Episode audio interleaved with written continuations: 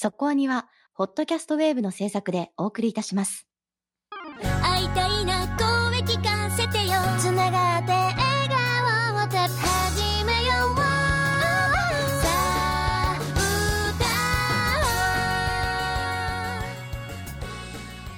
ディープじゃなくそこそこアニメを語るラジオそこアニそこアニ普通お歌いただいてます。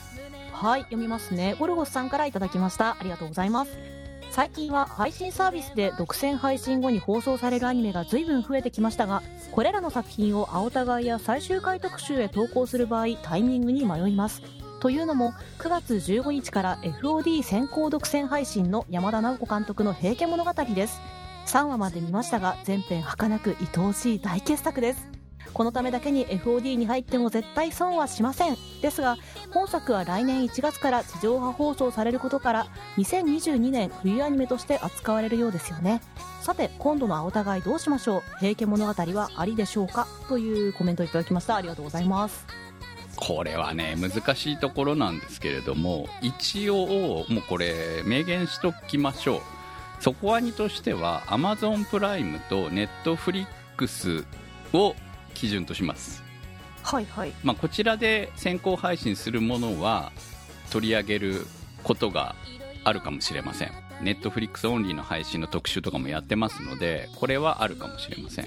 ただあの申し訳ないですけど FOD に関しては今のところ予定がありません。この山田直子監督の「平家物語」が素晴らしいという噂は聞いてはいるんですけれどもこのために FOD に入って、まあ、そのためにスタッフ、まあ、無料期間あるとはいえねそのスタッフに入ってもらってっていうことを考えるとちょっとねやっぱりね増え増えすぎになっていくのでやっぱ難しいかなと思います。しかも来年1月から放送があるという風なのがもう決まっているのであればその木の作品ということで取り上げたいと思っております。はいもうこれはもう申し訳ないですね、えー FOD もねこうアニメ結構やってはいるんですけれども力の入れ方的にもうちょっとこう頑張ってくれてこれ入んなきゃねまずいよねってなったらまた考え直すかもしれないですけれどもまあその先兵みたいな感じなのかもしれないけどねこれはね。うんうん。まあ、これもそうだしそうですね。今来月から始まる「マブラブ」なんかもそうなのかもしれないですけれどもまあちょっとね今のタイミングではまだ難しいかなっていうふうに私は思っておりますので、えー来年の新番組でぜひ投稿くださいそして、えーっとですね、今回最終回特集なんですけれども一応最終回特集はここ最近は2期がもう決定しているもの、えー放送時期が決定しているものに関しては取り上げませんというふうに言っております。まあ、その中でも、まあ、今回も投稿アンケートをいただいた作品が複数あるんですが申し訳ありませんがやっぱりお読みするとルール違反にね投稿しなかった人たちに対して申し訳ないっていうのがあるのでお読みしません。はい。一応そこのルールだけは守っていただきたいと思っております。まあなかなかね配信見てると2期が決まったっていうのを知らないっていう場合もあるかもしれないですけれどもあの放送だったらほら最後にポンと出たりとかするんですが配信だと出ないとかいうのもあるですけれども一応公式ツイッターとかその辺まで確認した上で投稿していただけると嬉しいと思います。はい。ということでいきましょう。今日の特集は？2021年夏アニメ最終回特集です。本当は君とああ溶け合いた今期そこアニスタッフが見た作品は13本投稿が来た作品は10本となりました。ということは見ている作品自体もそんなに多くないということになりますね。うんうん。そうですね。数にするとこんなもいつもはもっと多いよね。今期はねでもねなんかまあみんな忙しかったっていうのもあるけれど 大変でしたねなんとなくね。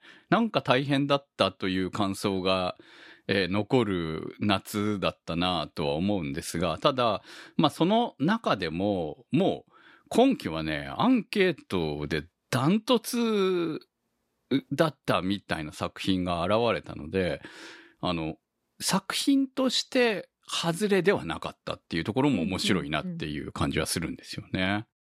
そこアニでは少し前から新番組青互いと最終回特集では事前アンケートを行っております。あなたの推し作品を3作品教えてくださいということで、まあ順位不動でとにかく3作品をまずいただいて、その3作品で順位を決めております。だからこれはもうリスナーさんがこう投稿した作品数3作品を合わせた集計になっております。の集計順で発表しております。まあこれやるようになって少し我々も楽になったっていうのもありまして、わざわざね、作品の感想までは投稿するのはちょっと辛いんだけれども、でもこれはこの作品を推したいんだっていう人たちにすごく投稿しやすくなっている形があるのかなと思ってます。すね。ご参加いただけるかなと思うし、ちょっとね、こう、今回は、あの、アンケート取るタイミングが、ちょっぴり遅くなってしまったというのはあったんですけれども、はい。まあ、最終回特集、お互い特集の、まあ、1週から2週前ぐらいに出しているので、よかったら、今後もご参加いただけると、我々も大変参考になります。はい。まあ、このおかげでね、この作品は見たっていうのも当然出てきますので、うんうんはい。まあ、今回もありましたし、この作品押したいっていう場合はそこら辺で押しておくと、見てもらえるっていうこともあるかもしれませんね。特にお互いの場合はあるんじゃないかと思います。我々が完全に逃している作品だけども、アンケートの上位に入ってくるとかいうのがね、出てきますからね、やっぱりね。うんうんうんはい。ということで、えー今回の第1話先ほども話しましたが、もう2位に、えー約2倍近い票数をつけての作品でした。まあ、我々も納得しております。第1位は、過激少女。ゴルゴスさんからの投稿です。過激少女という大好きになれる作品に出会えた。これだけで今季は100点満点です。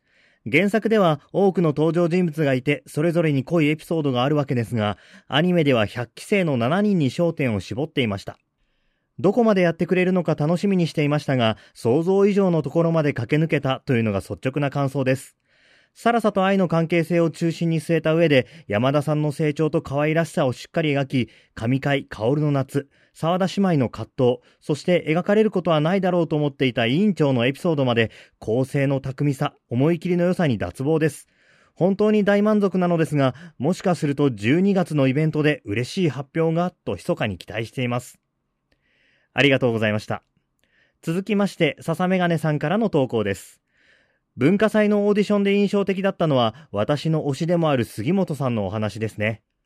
ティボルト役を勝ち取れなかった後、安藤先生に理由を聞きに行きましたが、先生の口からサラサに対しての評価を耳に入れなければならない恐怖もあったであろうに、それでも自分の夢のために一歩踏み出している姿には、サラサとはまた違うトップスターへの片鱗を見た気がします。また、大木先生に尋ねた際には、萌えが足りなかったという一言にとても納得がいく姿には、効果オタクだからこその杉本さんの魅力が詰まっているシーンであると同時に、とことん観客目線で舞台は作られている効果のこだわりみたいなものも感じることができました。委員長として、サラサたちのようにどうしても自由奔放に振る舞えない中、背中を押してくれた武井先輩もまた良かったです。泣くことを嫌っていた杉本さんが見せた涙には、今までの彼女の思いと相まってグッとくる名シーンでした。ありがとうございました。続きまして、常新さんからの投稿です。はじめは後回しにしていたのですが、毎週きっちり見ていたのはこの番組だけです。設定は結構ハードなのですが、それを感じさせない明るさと勢いは今季で一番でした。ありがとうございました。いやー、もうね、すごかった。もう過激少女のシーズンだったと言ってもいいかなと私は思ってます。ここまで票数を得るとは正直思わなかったですけどね、私は特集も盛り上がったんですか、特集盛り上がりましたね、特集も。うん盛り上がりましたね。ほら、うちのリスナーってやっぱり男性が多いわけじゃないですか。で、これは歌劇でしょ？歌劇と歌舞伎ををかけている部分っていうところが面白いなっていう話は特集でも話してはいましたけれども、でもまあ基本的に歌劇の話なわけじゃないですか。歌劇団のお話って男性興味持つのかっていうところがね、まずね。うん。私なんかは正直そういうふうに思っていたし、事実私はね、見終わってからね、割と宝塚のこと調べちゃった。はい。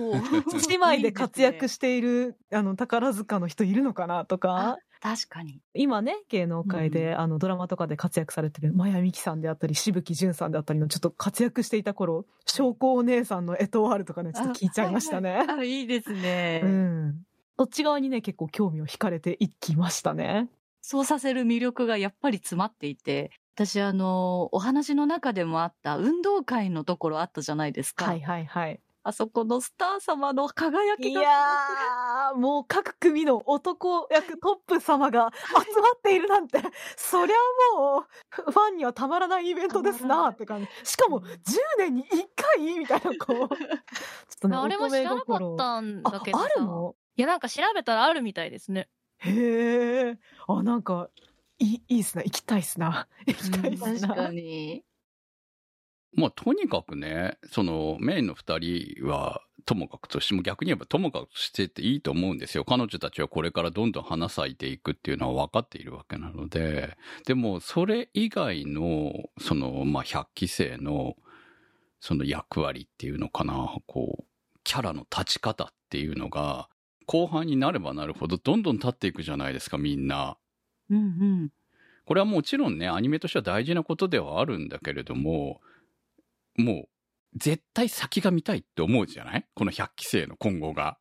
思います。なんか本当に選ばれた百期生なのかしらって思うくらいに。モブじゃないよね。っていうさ。輝いている。そう。そこがね、やっぱり、あの、みんなの心を引きつけていったんだろうな、というところはありますね。私個人的には最終回のこうロミオとジュリエットのこう配役がまさかあのメインキャラの人たちじゃないところが選ばれるなんてっていうのがちょっと面白かったですね。普通選ばれるじゃないですか。そうだね、うん確かにね。確かに。誰？みたいな人だったけど、やっぱりもっと、その、目立つね、特技とかがあったりとか、やっぱ伸びしろがあったりとか、いろいろ理由は多分あるけど、そこがまだ描かれてないのに、あんなに魅力的なメインキャラクターたちよりもやっぱり先に行く人がいるっていうのも面白いなと思いました。あと、講師陣が素敵ですよね。もう私はなんだかんだ言って、あの、小野寺さんが大好きなわけですけど。もう、山田さん超押しまくってる。もうね、か、可愛かったよね。本当にね。で、それだけじゃなく、OG の人たちもす素晴らしいよね、やっぱりね。うん、そうですね。うんやっぱりなんか、生徒の成長を見守っている感っていうのがすごい良かったなって。そうなんですよ。うんで、年取っても可愛いみたいな感じも素晴らしかったしね。うん。まあこう、言ってしまえばメインキャラだけじゃなく、周りもしっかりと描いているっていうところが、まああと、諏訪部さんがやってるね、安藤先生の過去の話も結構響きましたし、そして今回ね、意地悪だよね、安藤先生がね、やるっていうのはね、さすがにそれはズルでしょうとか思いながら見てましたけれども、オーディションを。いや、でもあそこで安藤先生に引っ張られちゃって声でかくなるっていう、なんかね、そういうちょっとお芝居あるあるみたいなのもちゃんと入れてくるのがすごい、私はそういうところも好きで、例えばこう、100期生特別扱いとかも、うわぁもう苦しいけどあると思って。うん。なんとか周年イベントってやっぱりあるんですよ。私も確かに養成所がちょうど何々周年記念あの公演があって、でも私はその時にたまたまいたから出られたけど、それ以外のとこ、規制の人たちはね、出られなかったわけだし、とかいう、そこもね、運だよねっていうところもいいなぁと思ったし、あーあとはね、私、えーすいません、やっぱりこれも言わして、あの、萌えで選ばれるっていうのもすげえリアルだった。あ、わかります。なるほどな。なんか、その時代その時代に合っているものを求められてるんだなっていうのを感じましたね。いや、それを求められてることを講師が分かってるっていうのもすごい痺れた。うん。なんかこう、タレントさんっていうよりは、こう、ちょっとアイドル寄りな感じもちょっとしたね、やっぱりだから。うんうんうんうん。そうだね。うん。美しいもの、憧れていたいもの、うん。憧れる、られる存在で居続けることが使命なのだよ。効果過激団の。しかも今回はさ、彼女たちってイベントの前座みたいなわけですからね、言ってしまえばね。だからなおさら萌えで選ばれたっていうのも納得じゃないですか。まあ本当に短い時間でね、いかに掴むかとかね。うん。だからよくできてる脚本ですよね、本当にね。うんまあ原作もいいんでしょうけど、はっきり言って。そのアニメ化に尽力した人たちも本当に素晴らしかったんじゃないのかという結果が、この男性がね、多分かなりを占めるであろう票数に出てきたんじゃないですか女性だけをターゲットにしなかったっていうところがね。そうですね。アニメ化だからこその演出として私、これも好きだったんですけど、エンディングがすごく好きで。かっこよかったですね。かっこよかったし、3バージョンかな ?4 バージョンかな？あると思うんだけど。はい。ただ、あの、歌としては、その CD に入ってる曲としては3バージョンで、それぞれタイトルが違うんですよ。うん。同じメロディーラインだけど歌詞が違って歌っている人が違ってタイトルが違うってうもうそれだけでなんかね同じ曲調でも別のストーリーになるっていうのがもうなんかたまらん舞台感がねうん。良かったですね。本当にこうやっぱり漫画は漫画の良さがあるんでしょうけどそれをアニメにいかに変換するかっていうのは力だと思うしね。まああの配色とかねお目目のお星様とかも可愛かったしすごい見ていても楽しい笑顔になれる。なんか夏らしい作品だったなっていう感じもしましたね2期ないんですか？2期求むですよね。2期求むですよ。本当に。これはこそ2期求むですよ。ほんてか2期3期求むですよ。本当にね。彼女たちがデビューするまで見たいですよ。本当にね。出たい。うん。でもなんかメロディーって結構連載がゆっくりなので、もしかしたらそれを待ってるのかなっていうのも感じはしますね。多くとかもやってたんですけど、比較的こう映像化とかもゆっくりだったんですけど、やってた印象があるので、うん今後やるんじゃないかなっていう期待はありますね。ここまでやれるんだったらね、あの、絶対待ってでも見たい人たちは山ほどいると思いますよね。本当にね。うんえーもう納得の1位でした。そして、えー、ついで第2位は、小林さんちのメイドラゴン S。セントマントナームさんからのコメントです。音楽もノリが良く、普段なら飛ばしてしまうオープニングから見てしまいました。映像も京アニクオリティで見ていて気持ちよかったです。映像内に遊びもたくさん散りばめられていたり、探すのが楽しかった。ゆっくりと羽を伸ばせる居場所って現実世界にもなかなかありませんが、作品を見ているとボロ塚町の住人になりたくなりました。ありがとうございました。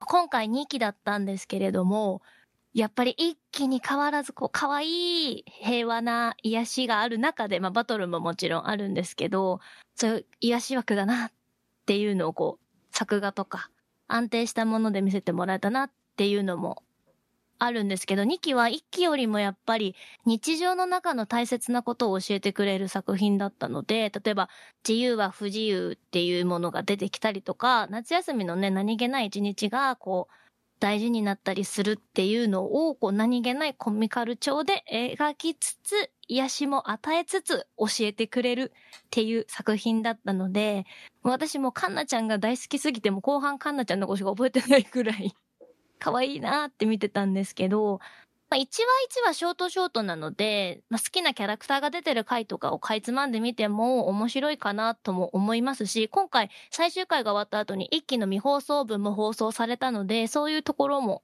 すごく個人的には満足しています。京アニが戻ってきたっていう感じがね、するという感想も聞きましたし、毎回、このメイドラゴンが終わると、京アニの CM が流れるんですけど、それだけでね、わあ、京アニってなるぐらいワクワクして、前はそれもちょっと楽しみにしました。同じ CM なんですけど、今後もなんか続くような感じで終わったので、また次の期があるといいなと思っております。そして第3位は、転生したらスライムだった件。高中さんからのコメントです。1月から始まったテンスラ第2期。スピンオフを挟んで9ヶ月間、家族で楽しく視聴しました。今期は主人公リムルと敵対する魔王クレイマンの争いに決着がつきました。CV 小安武人さんは過去に数々の手強いライバルキャラを演じてきた名優。後半では熱いバトルを期待したのですが、蓋を開けてみればリムル側のワンサイド。クレイマンの配下はあっけなくやられてしまい、クレイマン本人もリムルとの対マンでフルボッコ状態。最終回直前で覚醒するも、最終回アバンで倒されてしまうありさま。予想が外れてちょっと残念。まあ、泣いて許しを請うというレアな小安さんのお芝居が見られましたし、この作品のファンはリムルの活躍が見たいわけですから、これでよかったのでしょう。来年には劇場版の公開が発表されました。まだまだ人気は続くようです。ありがとうございました。テンスラも長いですね。そういう風にして考えると。ねなんかもうずーっと、まあスピンオフもやってましたけど、はい。1月からね、始まって。いや、今期はね、特にこう、ワルプルギスの回だったなっていう印象があって、ほんと小安さんの木だったなって思ってます、個人的には。ほなんか、クレイマンのやっぱ話で、やっぱそれをどう攻略するか、リムル、頑張るみたいな感じの話だったのう。で、はい。まあ最終的にやっぱリムルが最強になって、またこう、倒すっていう話、まあいつもこの流れなんですけど、やっぱりこうどうやってその敵を倒すかっていうところがこのテンスラのいいところだったりするので、なんだかんだね、こうつまずいても先に進むっていうのが、その割にね結構サクサク見れるというか、こう、日々のこう、例えばご飯食べながらでも見られるしっていうので、本当に家族で見たりとかにも向いてる作品だと思うので、まあそういう意味ではこういう作品もね、あってもいいのかもしれないなと思いますね。そして、第4位。サニーボーイ。ミーシエルさんからのコメントです。夏アニメの中でダントツに印象に残りました。映像のセンス、音楽、予測できない展開、どれも良かったです。最後は、ながらくんが主人公らしく締めてくれました。異次元漂流という特別なことを体験しても、日常は大きく変わらない。けれど、ながらくんにとっては、漂流前と確かに変わった部分がありました。最終回のアコースティックバージョンの主題歌も、長い漂流からの解放感と将来に向かう希望を感じさせてくれるものでした。はい、ありがとうございます。第4位に入りました。先週特集したばかりのサニーボーイです。はい。いや俺ー、ね、戻りましたね。びっはいくりしちゃった。うんうんうん。まあ来週楽しみだねっていう話はしていたじゃないですか。はいはい。まあどんな最終回を迎えるんだろうなと。うんうん。予想を斜め上に裏切ってくれたよ。おーそう、あのね、事前の打ち合わせでクムさんがもうめちゃめちゃサニーボーイが良かった良かったって言ってて、ええ。あの、どのあたりにそんなに響きました？なんだろうな。もうあの最終回だけで、えー一本の映画を見ているようだった。はいはい。青春、まあほら、言ってしまえばその前までってすごくこういろいろごちゃ混ぜのアニメだったわけじゃないですか。そこの中にピカッと光るものがあるみたいな感じだったと思うんですよ。うんうんうん魅力はすごくあった。けれども、サニーボーイってこれですみたいなことをポンと言えるような作品でもなかったと思うのね。でも、その作品を最終回一本でこんな綺麗に終わらせるのっていう風なところにまず感動した。で、音楽の使い方ももちろん今までもあったんだけど、この最終話での音楽の使い方は素晴らしいでしょ。素晴らしいんですよ。謎のっていう褒め言葉として言いますね。謎のカタルシスがたまんなくって。そう。ミュージックビデオみたいな感じだよね、もうね。あのね、本当に、ここまで、11話までも、1話1話すごい大好きで、もうあんだけ 2人でも語っちゃうぐらい大好きだったんだけど、本当に最終話を見終わって、ムーさんはこう最終話を1本の映画って言いましたけど、私は最終話を見て、あ、すごい長い映画が終わったんだ、みたいな、なんかそういう、最後を見て、本当に完結する気持ちよさっていうか、そうね。だから私は見終えた後の一末の寂しさみって書いてますよ、そう感想に。そうなんですよね。まあの、青春じゃない、もう青春には私は戻れないから、だからはい青春物語で最終回がきちんと終わって、その青春に自分はもう二度と戻ることがないということも自分で実感する寂しさっていうのを、こう、味わう。だってあのね、誰もん主人公たちカップルになれなかったわけじゃない、うんうん結果的にはね。だからそれを見ながら、ねそう、あの苦さも含めて、でもまだ完全に終わったわけではないし、まだ未来はあるぞっていう感じの終わり方、その本人が思っているっていうところも含めて、いや、名作ですよ、本当にね。ああ、ちょっと、わかんないです。ニュアンスのところで聞いてほしいんですけど、うん多分、先週の私が、まあ、特集の中でね、結構、青春の頃に戻らされてしまう感覚があるみたいなこと言っていたのが、なんか最終話をもってクムさんをも引っ張り込んだのかなみたいなことを今、話を聞いていて。ああ、だから私は戻れないということを知っているから、その、寂しさを感じるわけですよ。いやでもね、なんかクムさんがね、先週の段階では俯瞰すぎてね、私はもっと来いよと思ったんだけど、来てくれて嬉しい。ああ、だからそのぐらい最終話はすごかったって思います。本当に。えーうん。やられたなと思ったもん。だから。いやもうマジでさ、ん朝風にさ、教えてやってくれよ。本当に。本当に。あいつは本当にもう一緒に戻ってこいよ。本当にね。苦いな、もうそこも含めて、すごいいいんですようね。んひっかき傷をね、心につけられたなっていう、甘くて痛い素晴らしい作品でしたね。そうだね。だからまあそこ、兄的の今期のワン、ツーはもうこの2作ですよね。特集した。うんじゃないかって私は思ってます。はい。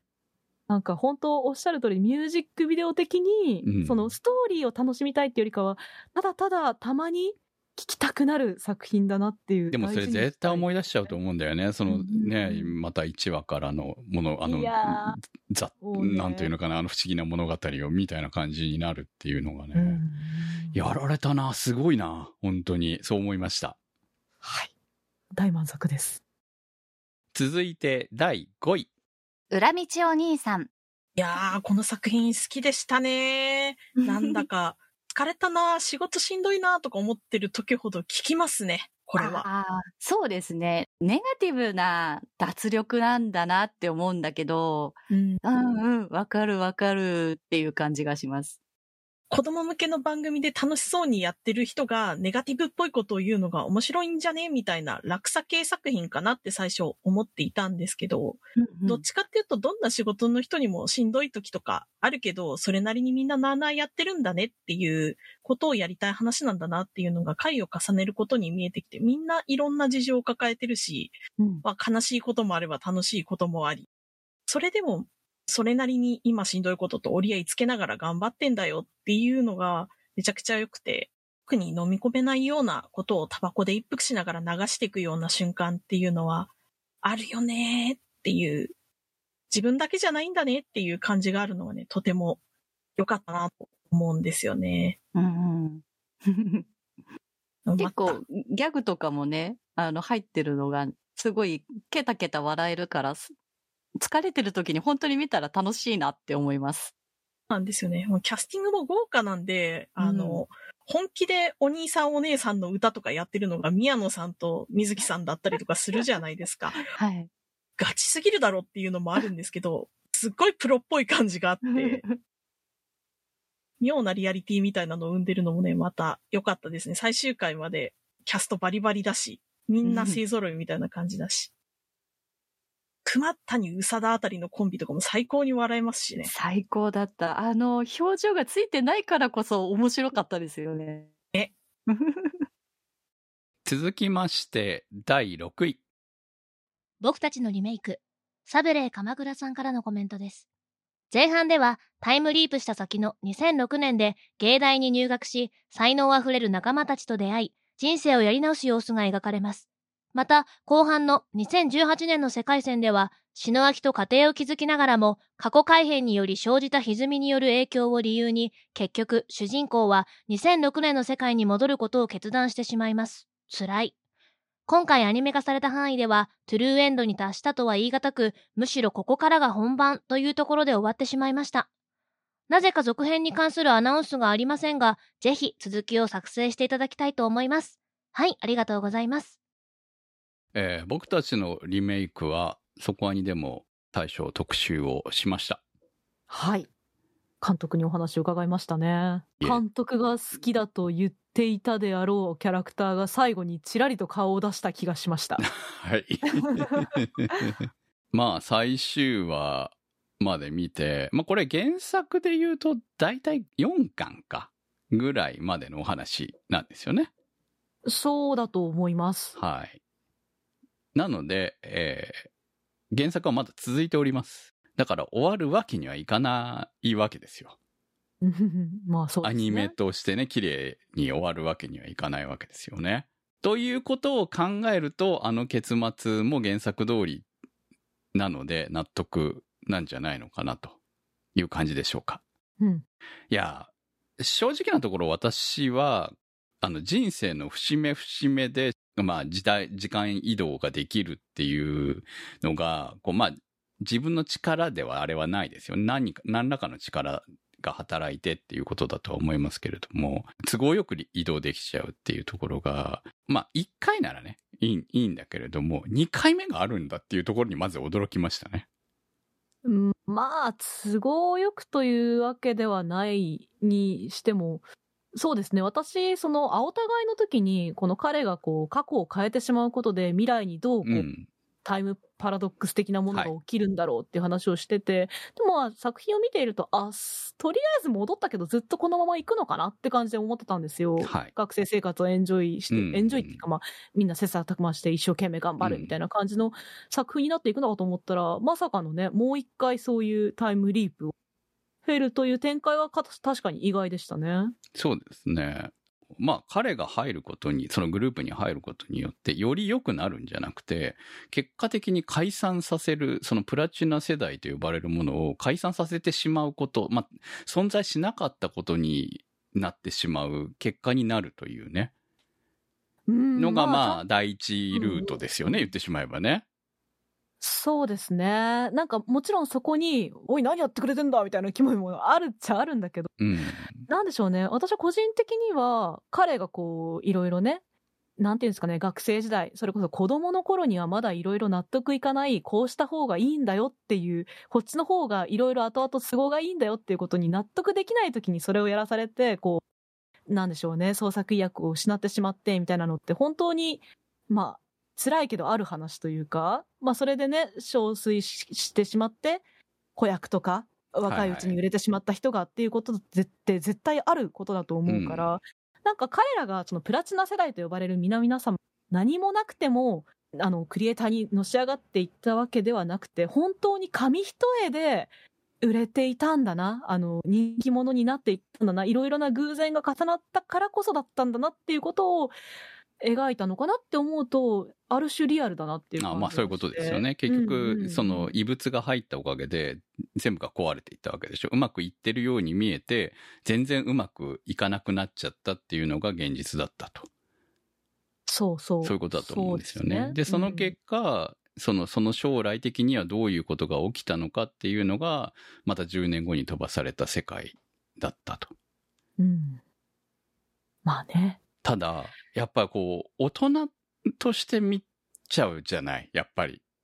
もう、もう戻れないからね、青春。さっきの話じゃないけど、青春には戻れないから、大人として見ちゃうと、もう、恋愛感情が彼にあったかどうかはしともかくとして、その、結構嫌いではなかったわけじゃない？みんな結構それなりに全ての子たちに対して友情は抱いていた。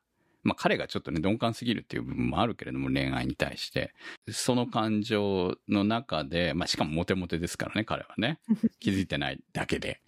で、死ぬはいや気づいてるでしょ。あいつね、そのあたりね、ずるいんすよね。ああ、まあ確かそのあたりにね。だけね、28歳のまあまあね。でも、はいね、篠脇とはキスもしてるわけだからね。あ、確かに。そう。悪い男だ。はい。悪い男。まあだからし、結局最終的には篠脇と結婚することになり、子供も授かり、で、まあ、理想的な会社に入り、こう、いい立場に、まあまあの立場にいるという理想的人生を歩んでいるわけじゃないですか、ある種。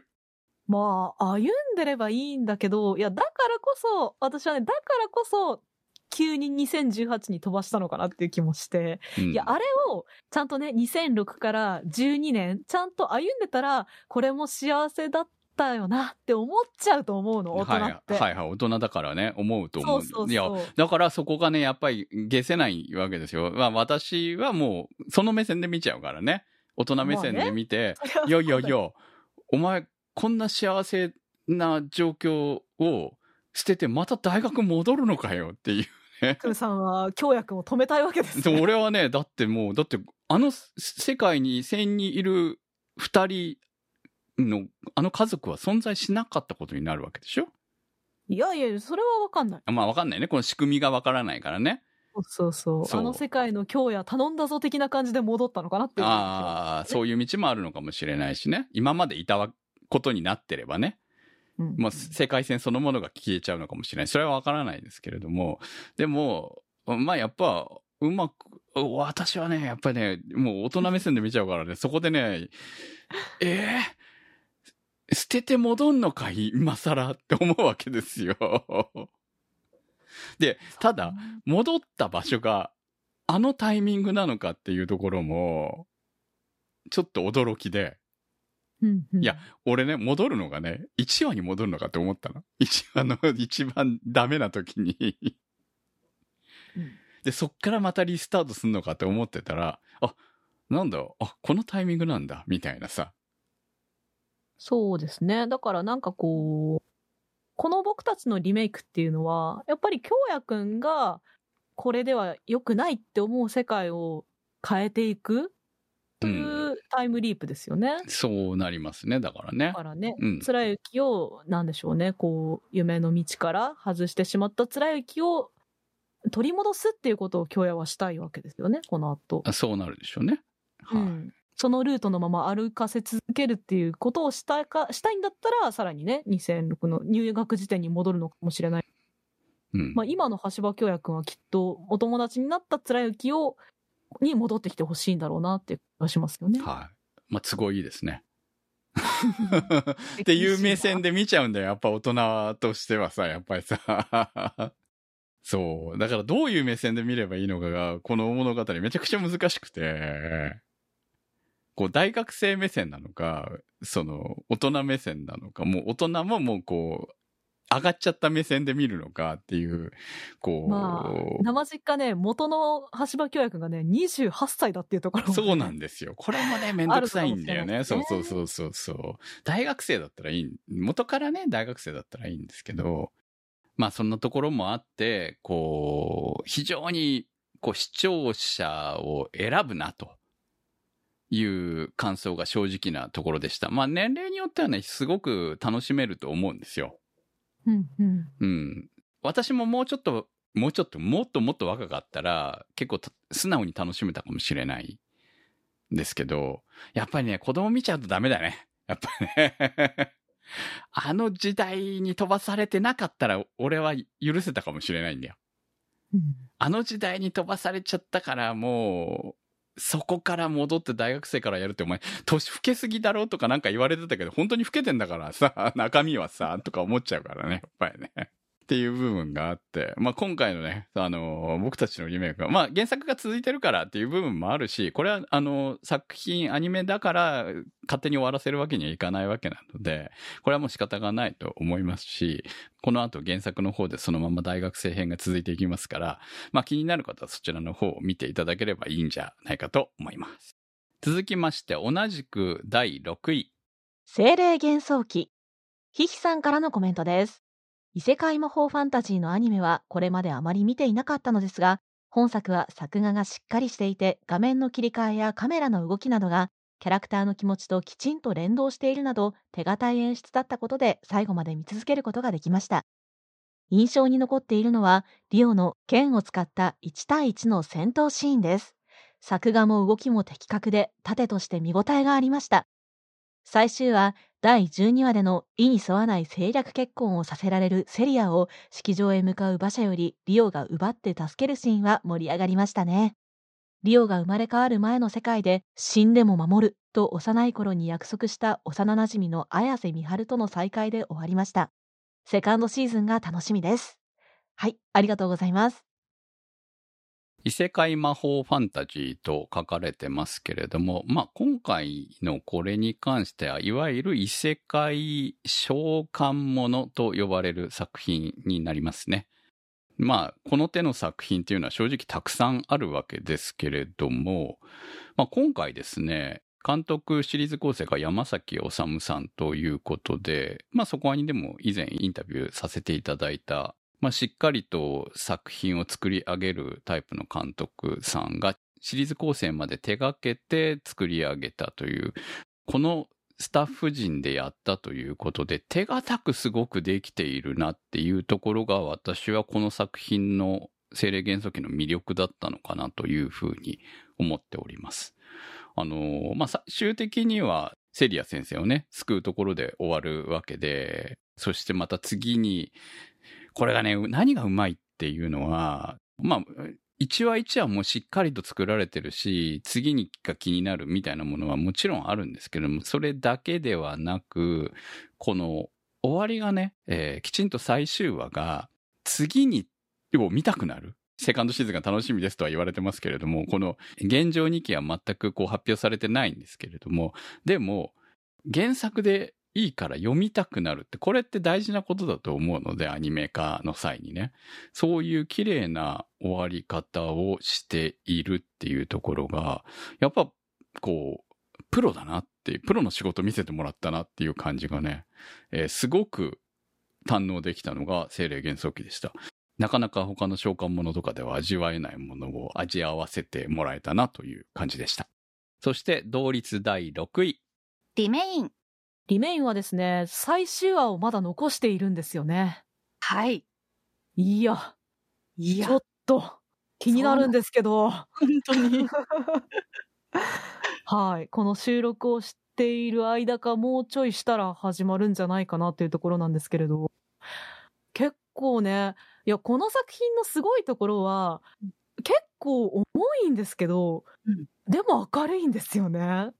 なんですよね。何なんですかね。やっぱなんか、みんなが変わりたいっていう気持ちがあるからかなとも思います。うんうんうんうんそうだね。キャラクターがみんなね、いいやつでね、頑張っててね、本当にいい青春スポーツアニメだよなぁと思っていますね。あのーまあ、これ、お互いの時も言ったんですけど、最初にね、交通事故で3年間の、まあ、これは水球アニメなんですけど、水球をやっていた3年間の記憶が、まあ、なくなってしまうんですね、すっぽりと。で、そこからまた新たなチームメイトと水球を始めて、で、それでそのまま行くのかと思いきや、やっぱそうはいかなかったんですけど、その記憶の戻り方が結構エグかったじゃないですか。辛かったし、今なお辛い、あ、でも回復してるか。うんうんううん。いやー、でも本当に、あいつ、あの主人公さ、こんなムカつくやつになるとは 思わなかったしさ。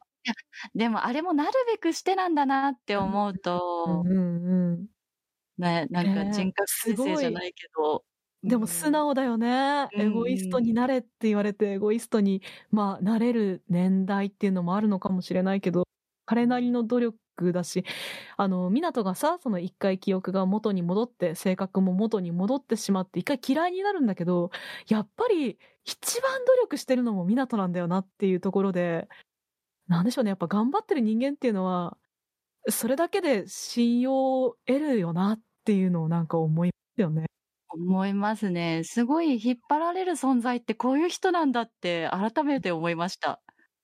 ね、周りもね、それをひがむでもなく、俺も頑張るぞっていう感じになるし、うんうん。あの、運動神経いいチームのさ、エジリとかね、あの、アミアミとかさ、あのあたりは良いにしても、私、ババヤロくんとかさ、あの、島田くん、すごい好きで、可愛いですよね。ね、可愛いし、彼らも全然こう、引っ込まないキャラクターとして沈まないのがすごい素敵だなっていうふうに思うね。なんかもともと彼らが持っている特技とかもみんな受け入れてくれて引き出してくれるのもすごい良かったな、いいチームだなってすごい思いました。そうね。なんかね、書道とかさ、そういう細かいエッセンスをうまいこと組み合わせてて、このあたりやっぱさすが、今回は総監督にも疲れてましたけども、あの、西田正文さん、さすがっていうふうに改めて思わせてくれましたし、ねあのでもね、やっぱその、抜けちゃった3年間の後のいいやつの港の記憶も戻ってほしいな。本当に。ねえ。でも、あれをビデオテープに残していたっていうのもいいなってななりました。そうだ。ね。あれを見て、あの、1年でもないか半年もないのか、あの時だけの瞬間的な湊も確かに似合ったんだっていう見せ方もエモくてね。すごくいい青春アニメです。最終回が楽しみです。楽しみです。続いて第9位。ゲッターロボアーク。いや、これ俺ね、だいぶ上級者向けなのをテレビでよくやったなっていう感想なんですけど、これは本当に確かに。かなりストーリー置いてきぼりにされないので必死こいたんだけどという状況でした。箱作の登場人物はもちろんみんな知ってるよねっていうところからスタートじゃないですか。そうそう。しかも登場人物の人となりを知ってるんじゃなくて、どうなったかも分かってるよねっていうところで話が始まるから、あ、そうなんだ、そうかって全てを受け入れながら見るしかなかった僕は。確かに、本当についていくのに必死って感じの作品だなと思いますね。結構、あの、何？ゲッターが地球の人類以外は捨てるって言ってるから、それに抗うために人類を捨てるってカムイが言い出したりとか、割と対比とかはしっかりやってるから、もっと時間かけて見たかったなというのが正直な感想ですね。そうですね。すごく駆け足だなっていうのはあって、特にここを急いじゃうのか、もっと、もっとしっかり書いてほしいとか、もっとバトルシーンとかバチバチ入れてほしいみたいな気持ちはすごくあるんですよ。すごく面白いからこそ欲張りになってしまうというか。言うてほぼほぼずっと戦ってたから、まあこれは大変なんだろうなっていうのはすごく感じました。そうですね。あ結構ゲッターの重い感じみたいなのとかは動きとかで出しているのでいいなと思う反面、もっとやっていいんだぞみたいなこともあって、すごく、すごくなんかこう、私はわがままに見ちゃったな、この話を。まあ、このね、原作も未完だし、今回のアニメも、これは戦いはまだまだ続くぜっていう終わり方をしたから、これ続きやんのかなっていう。そうですね。でもなんだかんだで結構リブートしたのかなって感じはするので、まだまだやっていきたいのかなとは思っているから、応援したいな。続きまして、同率第9位。東京リベンジャーズ。私ね、小宮さんの中間プレゼンが結構、あの、興味を惹かれまして、そっから見ました。そうよ。まあ私さ、ここに来るまで一人でずっと東京リベンジャーズ進めてる人だったからさ、やっと誰か見てくれたよ。うん。あの、まあ、さすがですね。人気作なだけありますよ。すごい面白かったです。やった。よかったうよ。ん。あの、やっぱね、現代でヤンキー漫画ってどうなのよと思ってたけど、まあ、その一つの手法としてタイムリープを使ってるっていうのもすごく惹かれる設定だったし、なるほどなっていう感じがしましたね。なんかヤンキーものってやっぱり私もこの設定じゃなかったら絶対見なかったし、おそらくこう、世の中でハマってる人たちも絶対ヤンキーものだけだったらこんなにいっぱい見てハマってる人っていないと思うから、確かに。この設定がね、いいよね、やっぱり。うん、そうね。これがすごい広く、この作品を普及した理由というのは間違いないし、あーまあ、これを機にヤンキー漫画面白いじゃんってなる人も増えた気がしますよね。あの、もともとこの作者さんはあれでしょ？新宿スワンとかの方だから、どっちかっていうとそういう、まあ、あの、夜の世界というか、そっち側のタタッチ、テイストが得意な人なんだろうなと思うけれど、こうすごくうまくポップに落とし込んだんだなって思ったし、やっぱ、キャラクターも魅力的だよね、デザインも含めてね。うん。か、どうなんだろうこのヤンキーものなのにさ、キャラデザがちょっと女性向けというか、うんうんうんうん。惹かれるキャラクターが多いなと思った。わかります。みんなね、可愛いよ。電髪を可愛いと思うとは思わなかったけどね。最初、ドラケンのデザインを見たときはね。うんうんうんうん。いや、でもかっけんすわ、ドラケンがね。なんかさドラケン、かくん。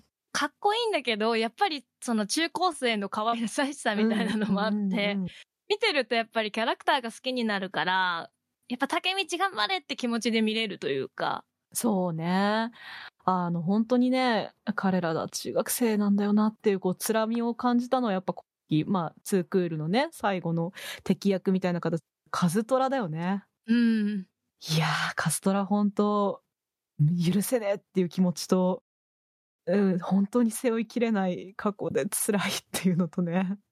それにさ、こう、きっかけがやっぱりマイキーのためだったっていうのもさう、んうんなんかうまいんだよな。なんかこう、どのキャラクターもやっぱり悪いことしてるんだけど、うんうんうん嫌いになれないし、なんか下手れなんだけど、竹道とかも、なんかやっぱり嫌いになれないから応援しちゃって最後まで見てしまうし、なんだろうな、この作品結構こう、命のやりとりもあるから、こう戻って救える命と戻っても救えない命があって、そこもすごくいい。いやー、ほんとよー。そうか。そっちが死んでしまうのっていうの。ね、あの、こいつを死なせるなみたいなミッション的に最初与えられはするけれど、ね、本当にそうなってしまうっていうのは辛かったし。いやーね、本当によくできてるし、あのね、前話の引きがうまくてね、ついつい一気に見させられてしまうパワーがあるなっていうふうに思いました。えっ、とね、本当にツークールの最後も、とんでもない引きで終わらせているじゃないですか。これ続くんだよね。まだ。つ続くでしょう。アニメもやるはずですから、すごいもう楽しみだし。本当ね、これはツークールをツークールと感じずにツークール見終えることができる一気見おすすめ作品ですので、ぜひ次クールまでに追いつくことをお勧めします。続きまして、10位以下、同数となります。平穏世代のイダテンたち。シリコンの谷のシカシカさんからのコメントです。明るくポップなキャラデザインで、動画も音楽もいいけど、やってることはゴブスレさんも真っ青のエログロ込みのバイオレンスバトル。イダテンたちは魔族とは戦うが、人間がどれだけひどい目にあってもまるで無頓着という清々しいまでの倫理観のなさ。そして最終回は、これで終わっちゃダメでしょというカオスな展開で最後まで安心して見させてくれない。でも目が離せない。忘れられない作品でした。続編に期待しています。はい、ありがとうございます。私この作品、アンケートに入ってたから見たっていうのがうんあったんですけど、どんな作品なのかやっぱりこう、公式サイト見るだけじゃわからなくて、うん。1話2話もわからなかったの、正直。確かに、超強いみたいな感じで始まりましたもんね。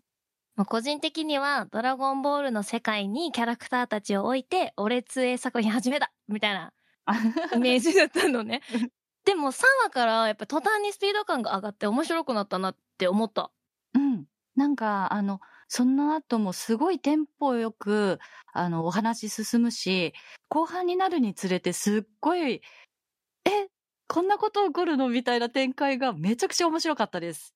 途中までしか見れてないんですけど、実は。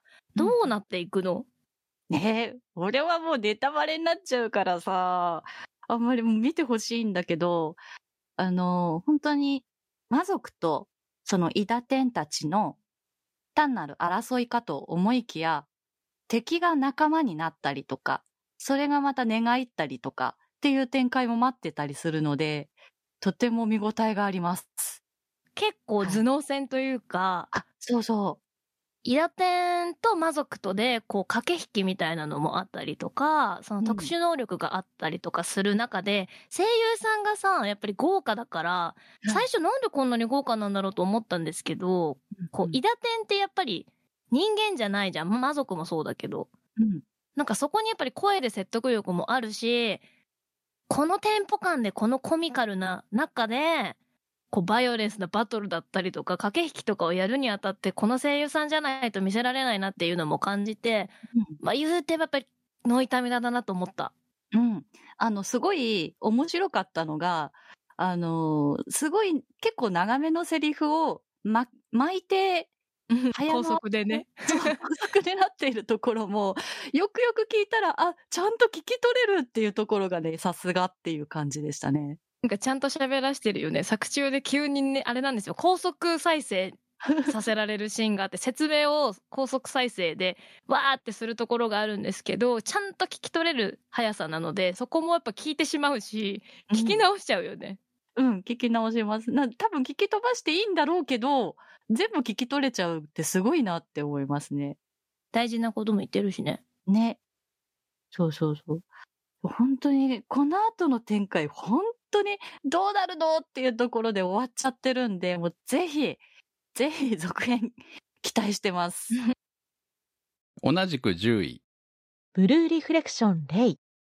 AI さんからのコメントです。人の思いを守ることができる魔法少女リフレクターと、それを取り巻く少女たちの物語。この作品で最初に衝撃を受けたのが、エンディングテーマ、最新。心の奥底のほの暗い部分に触れるようで、それでも前へ進んでいく。そんな歌と映像に惹かれました。私はみやこちゃんが一番好きなのですが、彼女はメインの登場人物で唯一リフレクターではありません。そんな彼女が最終話に言った諦めなくてよかったという言葉で異能を持たない中で彼女がどんな気持ちで戦い続けてきたかが伝わってきて、こちらまで涙ぐんでしまいました。突き刺さる人にはずっと心に残り続け、そっと寄り添ってくれる。そんな素敵な作品でした。はい、ありがとうございます。今期で2クール目が終わったということで、えー、2クール続いてた作品なんですけれども、えー、そこはにスタッフ誰も見ておりません。そうなんですよね。青互いの時にお勧めされてからずっと気になってた作品だったんですけど、見れないまんま来ちゃって、ぬ、2クール目に突入してしまったので、あちゃははっていう感じだったんですよ。そうなんですよね。なかなかね、2クール作品をね、こう、2クール目から見直すっていうことはめったにないので、ワンクール目で見損ねると、まあこういうことが発生してくるっていう形はありますね。そうですね。明らかに私好きだろうなっていう作品なので、もったいないことしちゃったな。これゲームのメディアミックスなんですかね？ですね。ゲームのメディアミックスって意外と、お、面白いじゃんっていうことがあったりするので、ゲームの方やってみようかな。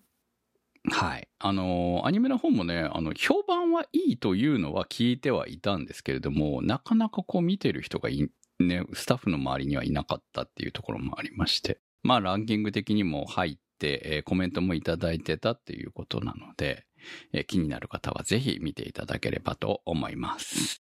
はい。ということで、今日の特集は、2021年夏アニメ最終回特集でした。そこアニ。そこアニサポーターズ募集。そこアニの運営を応援していただくサポーター制度。そこアニサポーターズ。1週間1ヶ月のチケット制で応援していただいた方のお名前を番組内でご紹介いたします好きな作品の特集に合わせてのスポット応援も大歓迎。チケットはそこアニ公式サイトからご購入いただけます。サポーターの皆様には毎週特典音声「そこアニサイド B」をプレゼント。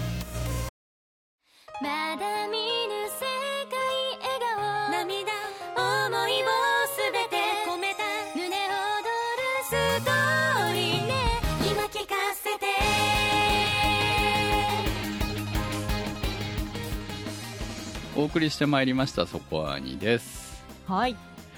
冒頭でもお話ししましたように投稿いただいた作品の中で、えーもうすでに最初から分割2期が決まっているとか、え2期がもう決まっ発表されている作品に関しては今回お読みしておりませんのでもうこれはご了承くださいはい、すいません。はい、ランキングの方からも除外させております、えーぜひねあの次のクールが終わった時に最終回まで終わった時にコメントいただければと思います。ということで来週の特集なんですけれどもこれは前回の時でしたっけ？お話をしました。いろいろ新しい企画っていうか、まあ、新しくて古い企画という感じですけれどもちょっと古い作品を見てみよう企画の一本となります。月1ぐらいやっていきたいという名の一本ですね、えー来週の特集は？はい。来週は、ロードストー戦記 OVA を特集します。はい OVA ですよ。オリジナルビデオアニメーションですからね。まだ VHS とかだった時代のアニメですよ。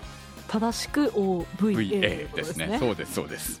はい。私は実は見ていないということなので、えー私のために集まってもらったメンバーでお届けしたいと思います。はい。非常に楽しみなんですよ皆さんの感想をお待ちしております投稿の宛先はそこアニ .com までメニューバーにあります投稿募集をクリックして投稿をお待ちしております。夏アニメ最終回特集は立ち切れ線香さん青梅財団さんトレビさん BAY555 さんマキさん夜さえあればいいさんニワッチさん常新さん福さんメガネ属性ノットイコール負け属性さんハイハーファフェハーさんたけさんすいすいさんひひさんしおしおさん SQT さんアビマルさん金猫さん乗り合い自転車さん笹メガネさん直輔さんのサポートにてお送りいたしました。サポーターの皆様には毎週アフタートークそこアニサイド B をお届けいたします。今週もサポートありがとうございます。それではまた来週お会いいたしましょう。お相手は私くむと。なせひとみとタマと小宮明人米林明子と中世紀仮面でした